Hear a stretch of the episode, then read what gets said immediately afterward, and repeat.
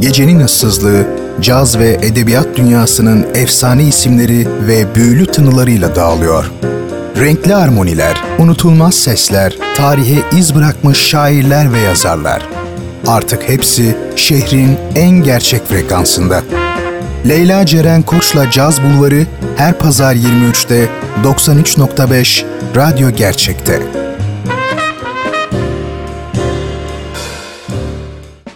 Caz Bulvarı başlıyor.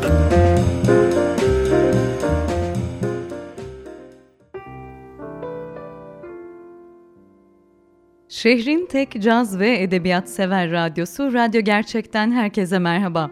Ben Leyla Ceren Koç her hafta olduğu gibi bu pazar gecesi de size radyonuzun diğer ucundan konuk olacağım evlerinize konuk olacağım dakikaları başlatıyorum.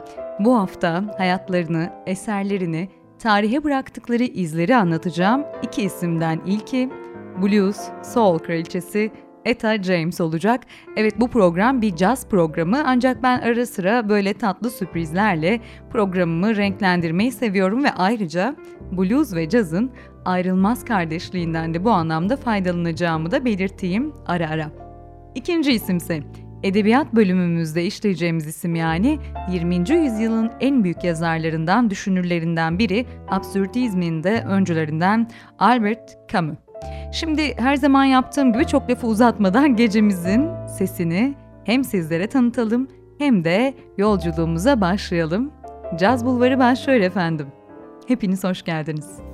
93.5 Radyo Gerçek frekansında Caz Bulvarı'nda bu hafta ilk konuğumuz Blues Soul kraliçesi Etta James dedik. Aslında onu tanıyanlar Cadillac Records filmi ve Beyoncé'un unutulmaz yorumlarıyla Etta'nın hayatına biraz olsun tanıklık etmiştir. Hatta böyle de tanımış olabilirler. Filmi izlemenizi de şimdiden öneriyorum. Henüz bilmeyenler, haberdar olmayanlar için özellikle müzikal anlamda. Evet Etta James. Tam adı James Etta Hawkins. 25 Ocak 1938'de Los Angeles, Kaliforniya'da henüz 14 yaşında olan çocuk yaştaki Dorothy Hawkins'in kızı olarak doğmuş ve babasını hiçbir zaman tanımamış. Annesinin hayatı o doğduktan sonra da pek farklı değil. Dorothy'nin sürekli şehir dışına çıkması, hayatına sürekli farklı insanların girip çıkması sebebiyle de birçok koruyucu aileyle birlikte yaşamış Eta'da. Hatta öyle ki James Annesine Mystery Lady, gizemli kadın, gizemli hanım diye sesleniyormuş, böyle bir lakap takmış. Etta da şaşılmayacak şekilde ve birçok caz, blues, soul, gospel şarkıcısı gibi ilk şarkı söyleme deneyimlerini kilise korolarında gerçekleştiriyor. İlk ses eğitimini de gittiği kilise korosunun müzik direktörü James Early Hines'tan almış. Bu eğitmenin vesayeti altındayken zaman çok kolay geçmemiş çünkü henüz gelişim yıllarındayken sesini çıkarabilmesi için göğsünü yumrukladığını, bağırsaklarını fazlaca sıkarak aslında kendisini istismar ettiğini de söylüyor James. Fakat sonuç enteresan bir şekilde o yaştaki bir çocukta alışık olunmayan halde çok güçlü bir ses gelişiyor Etta James'te. Zaten herhalde bu Early Hines'ın yanlışlıkla Eta'ya dokunan tek faydası çünkü bunun dışında alkol alışkanlığı olan ve gece geç saatlerde eve arkadaşlarıyla gelip ona sürekli şarkı söylemesi için Eta'yı uyandırıp dayak atabilecek kadar acımasız ve hasta ruhlu bir adammış. Yani işte türlü şiddete ve küçük yaşlarda maruz kalan Esa kariyeri boyunca istek üzerine şarkı söylemekte zorlanmasının sebebini de bu şekilde açıklıyor. Velhasıl 1950 senesinde koruyucu annesi Mama Lou vefat edince biyolojik annesi onu Fillmore'a götürmüş. İşte Eta burada birkaç sene içerisinde bir müzik grubu kuruyor. Bunun üzerine ve belirtelim bu zamanlar daha 12 yaşında.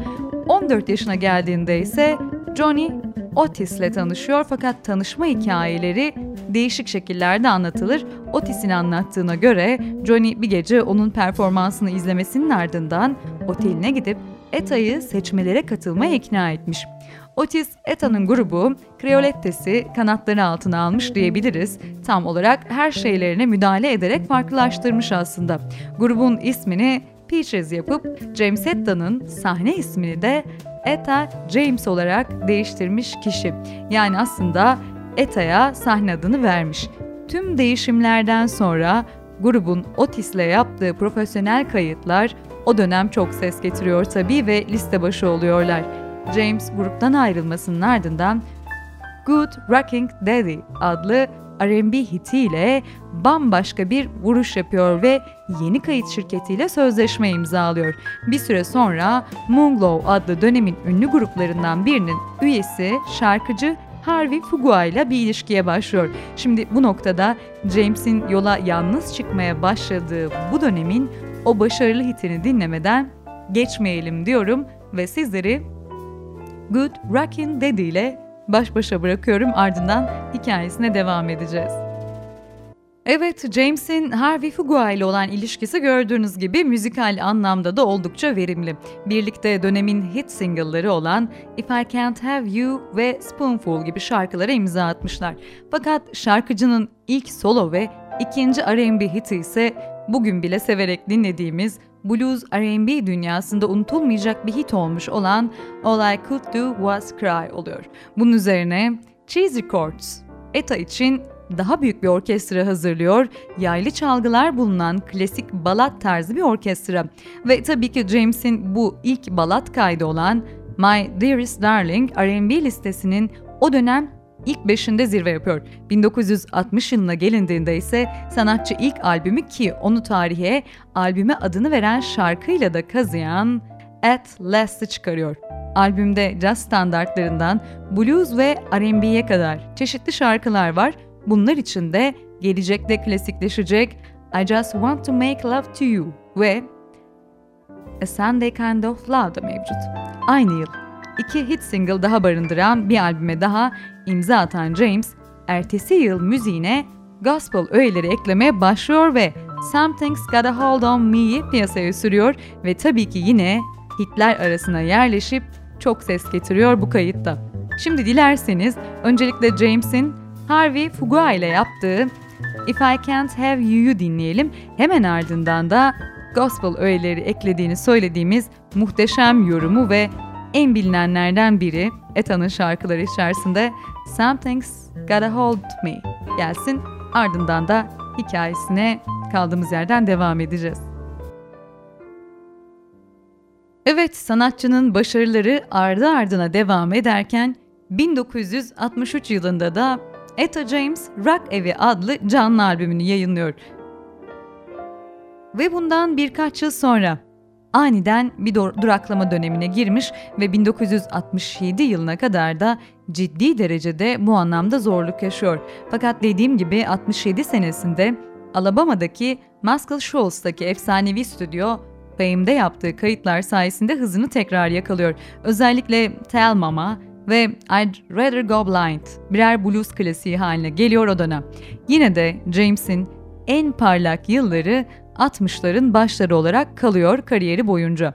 1969'da Cheese Records'la Leonard Cheese'in ölmesiyle birlikte ETA adeta harap oluyor diyebiliriz. Bu acı olayın ardından James kendisine hayran olan ve Tell Mama'yı konserde seslendiren Steppenwolf ve James Janis Joplin ile çalışmış tanınmış rock yapımcısı Gabriel Mackler'ın yapımıyla birlikte 1973'te kendi albümünün çıkışıyla rock ve funk'la karşılaşıyor ve müzik stillerinin karması gibi tanımlanan bu albüm Grammy ile ödüllendirilmiş. James bu yılların ardından kariyerine devam etmesine ediyor tabi. Belgesellerde ve hatta farklı festivallerde yer alıyor. Fakat arada 10 yıl kadar e, boşlukta kaldığı bir dönem var ki bunun sebebi de uyuşturucu ve alkol bağımlı. Sanatçı 1989 yılında Island Records'la sözleşme imzalıyor ve Fame stüdyolarında kaydedilen iki albüm daha yayınlıyor. Ardından 92'ye kadar rock ve jazz soundlu albüm kayıtları ve konserleri olmuş. 93 senesinde ise Billie Holiday övgüsü bir albüm olan Mystery Lady albümüyle Holiday şarkılarını kaydetmiş ve bu albümle 94 senesinde en iyi caz vokal kadın kadın sanatçı ödülüne layık görülerek Grammy kazanmış, bir Grammy daha kazanmış daha doğrusu. Ardından üst üste daha çok caz unsurları barındıran albümlere imza atıyor James. 2000 yılına gelindiğinde ise Rolling Stones'un deyimiyle Etta yeniden kendi köklerine dönüyor diyebiliriz. Tekrar bir blues ve R&B albümüyle listelere giriş yapıyor. Blues, Mad Trash the Blues. Bu albümün de e, adı oluyor. Yaşamı boyunca birçok Grammy ödülü kazanan Etta 2003 yılında da Grammy Lifetime'ı kazanarak hayat boyu başarı ödülüne layık görülmüş. Sürekli stiller arası gezinen 1980'lerden sonra farklı türlerde albümler kaydeden sanatçı ne kadar 2000 yılında köklerine döndü desek de artık tam bir karma sanatçı olduğundan yine arada jazz soundlu bir albüm daha kaydediyor. Son albümü ise Private müzikten çıkan Let's Roll oluyor. Ve sanatçı bu albümüyle de tabii ki yine en iyi çağdaş blues albümü dalında bir Grammy daha kazanıyor. Sanatçının hayatı tam bir blues, jazz ve R&B karması diyebiliriz ve hatırlatayım bu arada sanatçı dünyaca ünlü Montreux Jazz Festivali'ne defalarca katılmış ve burada sahne almış. Birçok dev isimle birlikte sahne almış. Kendisi de bir dev. Sanatçı aynı zamanda 2010 yılından itibaren ise çeşitli hastalıklarla uğraşıyor. Buna 2011 başlarında yakalandığı lösemi de dahil ve son olarak da 2012 senesinde 74. yaşından yalnızca 5 gün önce 22 Ocak'ta bu hastalık sebebiyle yaşamını yitiriyor Etta James. İlginç olansa ondan yalnızca 3 gün önce de onu kariyerinin başında keşfeden isim Otis Redding'in hayatını kaybetmesi. Evet, blues kraliçesi, R&B kraliçesi hatta soul ve jazz. Böyle muhteşem bir sesin yaşam boyu müzikten kopmayan bir sanatçının yaşam öyküsü de böyleydi. Önümüzdeki dakikalarda Etta James şarkıları dinlemeye devam ederken artık yavaş yavaş edebiyat bölümümüze geçeceğiz ama geçmeden dediğim gibi James'in en güzel yorumlarından birine daha kulak verelim. O da Tell Mama olsun. Evet sevgili radyo gerçek dinleyicileri sonunda geldik bu haftanın edebiyat bölümünün konuğuna Albert Camus'a. Kendisini bir filozof olarak tanımlamasa da ve bir varoluşçu olarak o tarihe varoluşçuluk akımının bir üyesi ve absürtizmin de öncülerinden biri olarak geçmiş. Bugüne dek birçok hikaye ve öyküsü sinemaya uyarlanmış, 5 roman, 5 oyun, 5 deneme ve bir öykü kalemi alarak her biriyle ayrı ayrı edebiyat ve düşünce tarihine adını altın harflerle yazdırmış. Camus 1913 senesinin Kasım ayında Cezayir kıyılarından 100 kilometre kadar içeride olan küçük bir kasabada Alsas'ta dünyaya geliyor. Yoksul bir aileye sahip Camus, anne bir temizlik işçisi, baba ise ziraat işçisi. Ve Albert'ın doğumundan tam bir yıl sonra başlayan Birinci Dünya Savaşı da onun babasını kaybetmesine sebep oluyor. Cepheye sürülen baba bir Fransız sömürgesi olmanın bedelini ödüyor bu anlamda. Ardından da yaşadıkları kentten ayrılıp amcasının yanına geçiyorlar annesiyle birlikte. Zeki bir adamdır Albert'ın amcası ve onun edebiyatla da tanışmasına vesile olan kişi diyebiliriz. Yine de eğitim hayatı güçlüklerle geçer. İlkokulu tüm zorluklara rağmen bitirmesinin ardından öğretmeni Louis German onu Cezayir Lisesi'nin burs sınavına hazırlar ve bu bursu kazanır. Ardından da Cezayir Üniversitesi'nin felsefe bölümünde eğitimini almaya başlar. Para kazanmak için birçok farklı işte çalışan Camus'un en büyük tutkusu o yıllarda futbol, üniversitenin takımında kaleci olarak oynuyor ve ilerleyen yıllarda ben ahlak ve yükümlülük üzerine bildiklerimi futbola borçluyum topun asla beklenen köşeden gelmeyeceğini çabuk öğrendim dediği bu spordan geçirdiği ağır verem rahatsızlığı yüzünden de kopmak durumunda kalmış. 1930 senesinde yakalandığı bu ağır hastalık üniversite eğitimini de ancak 1936 yılında tamamlamasına izin veriyor.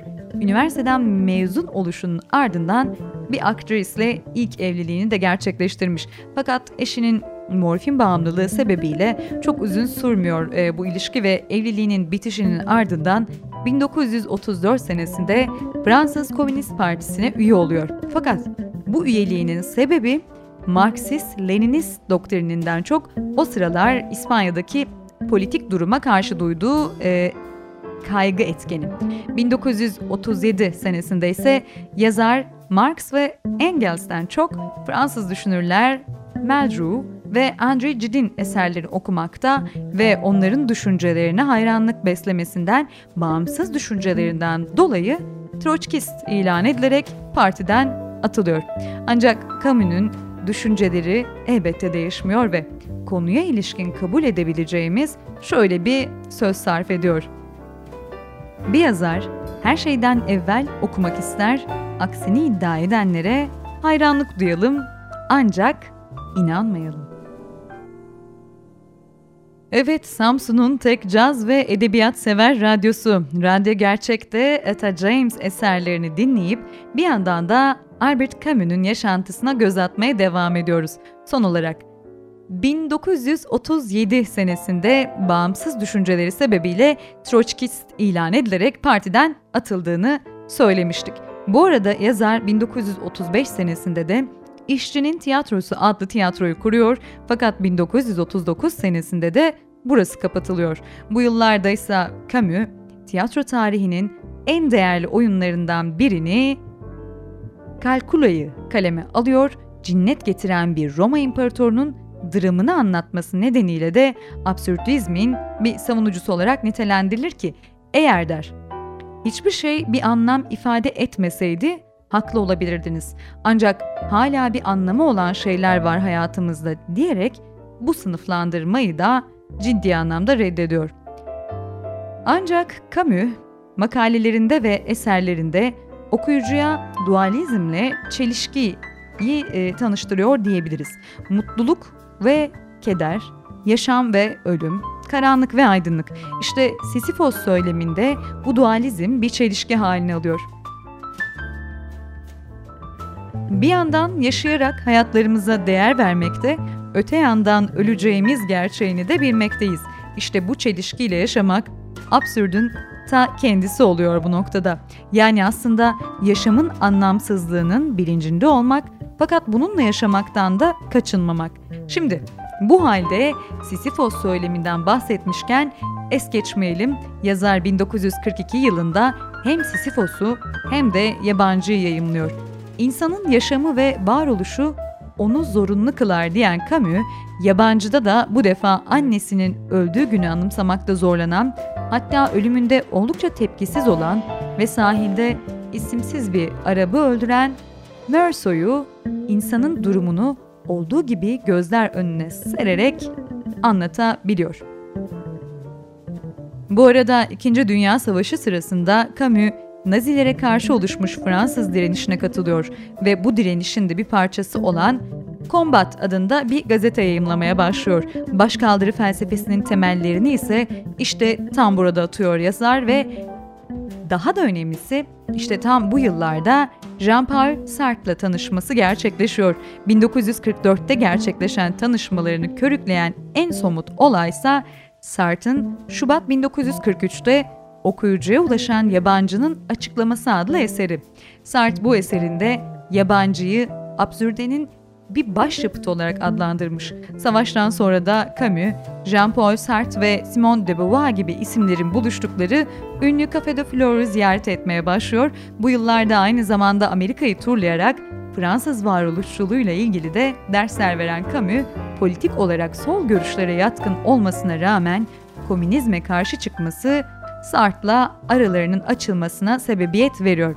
Dilerseniz bu noktada e, kısa bir nefes daha alalım ve Sartre'ın ve Camus'un aralarının açılışına, bunun sebebine biraz daha detaylı göz atalım güzel bir Etta James şarkısından sonra.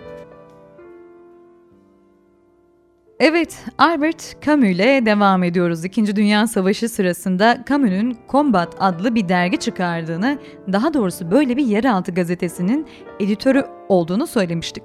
Ve yine söylediğim gibi bağımsız söylemleri olan bir isimdi. Ne kadar sol görüşlere yakın dursa da. İşte bu dergi döneminde Camus önce Paris'i Almanlardan kurtaran Amerikalıları alkışlamış ancak ardından Nagasaki ve Hiroşima'ya atom bombası atan Amerika'yı sonuna kadar eleştirmiş. Savaşın ardından da daha ticari bir yapıya bürünen Combat'tan ayrılıyor. İşte bu dönem kamu için en önemli romanlarından Veba'yı yazmaya başlaması için zemin oluşturmuş. Veba 1947 yılında yayımlanıyor. Roman benzer vakalar yaşamış olan Cezayir'in Oran kentinde geçiyor, şehri aniden saran veba salgını ve bunun insanları yaşattığı mücadele ve çelişik durumlar anlatılıyor bu romanda. İşte ne kadar Camus istemese de bu noktadan sonra artık tam bir varoluşçu olarak tanımlanıyor. 1949 yılında yeniden tiyatroya dönen Camus, 1905 yılında isyancıların öldürdüğü bir Rus aristokratının hikayesini konu olan bir oyun yayımlıyor. 1951'de de vebada felsefesi hissedilen Baş Kaldıran İnsan adlı denemesinde Avrupa tarihinde gerçekleşen isyanları ve toplumsal devrimleri ele alıyor. Camus ve bunları ciddi anlamda eleştiriyor. Okurla buluştuğunda derin bir ses getiren bu eserin komünizm ve cinayet eleştirileri sebebiyle Sartre'den tepki alması da gecikmiyor ve işte çelişmeleri, çatışmaları bu noktada başlıyor.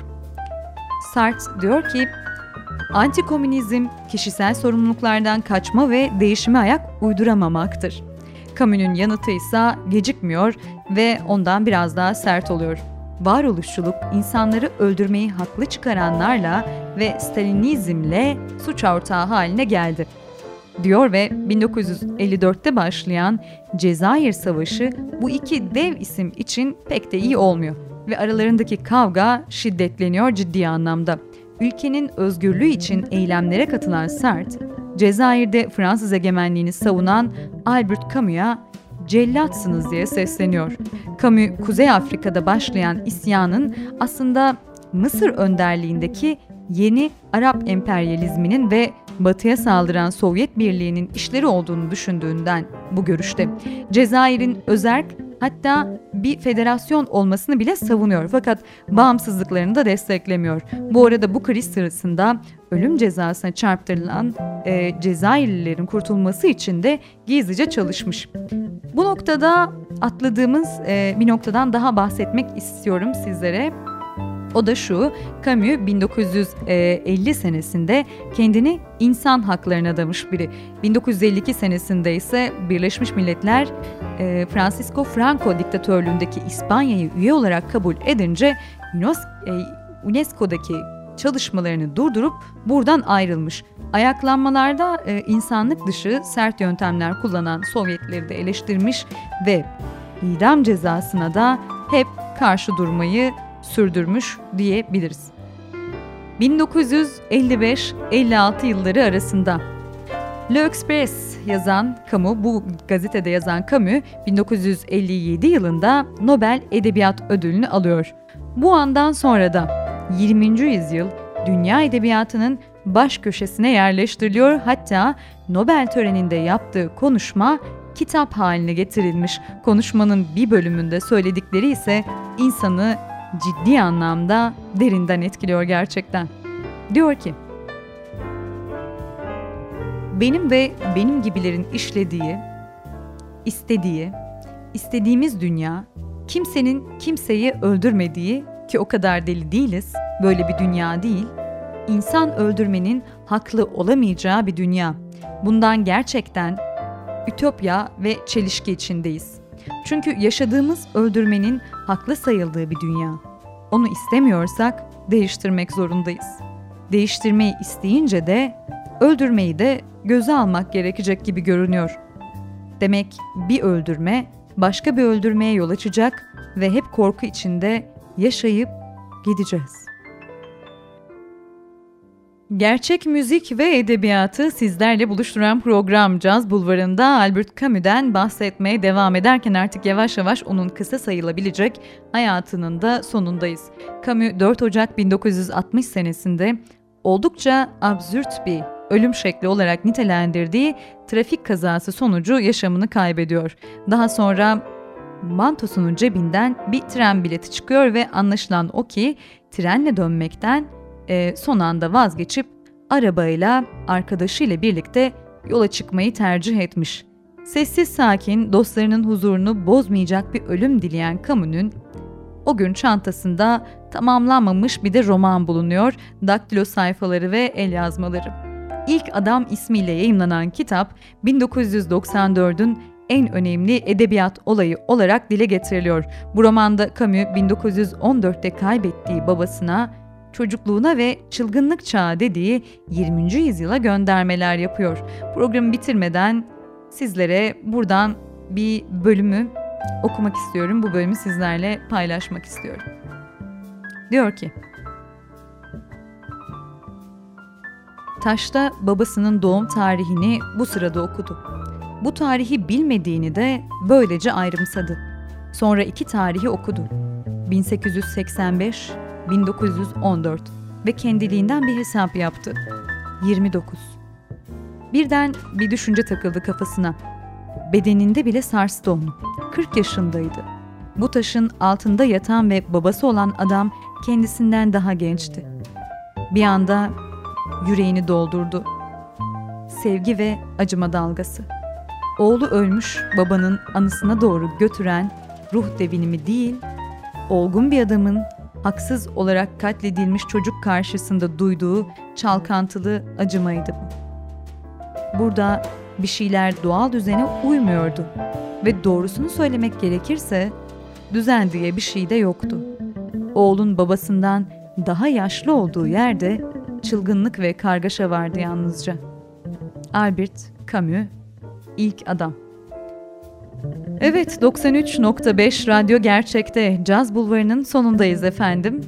Ben Leyla Ceren Koç'la birlikte bu haftada Blues Kraliçesi Etta James'i ve 20. yüzyılın edebiyat devi, absürdizmin kralı belki de Albert Camus'un yaşamına ve eserlerine eşlik ettik hep beraber.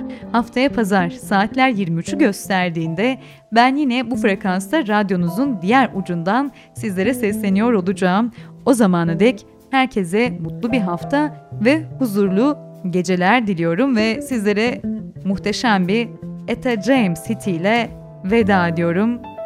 At last. Haftaya görüşmek üzere. Caz Bulvarı sona erdi. Hoşçakalın. Caz Bulvarı sona erdi.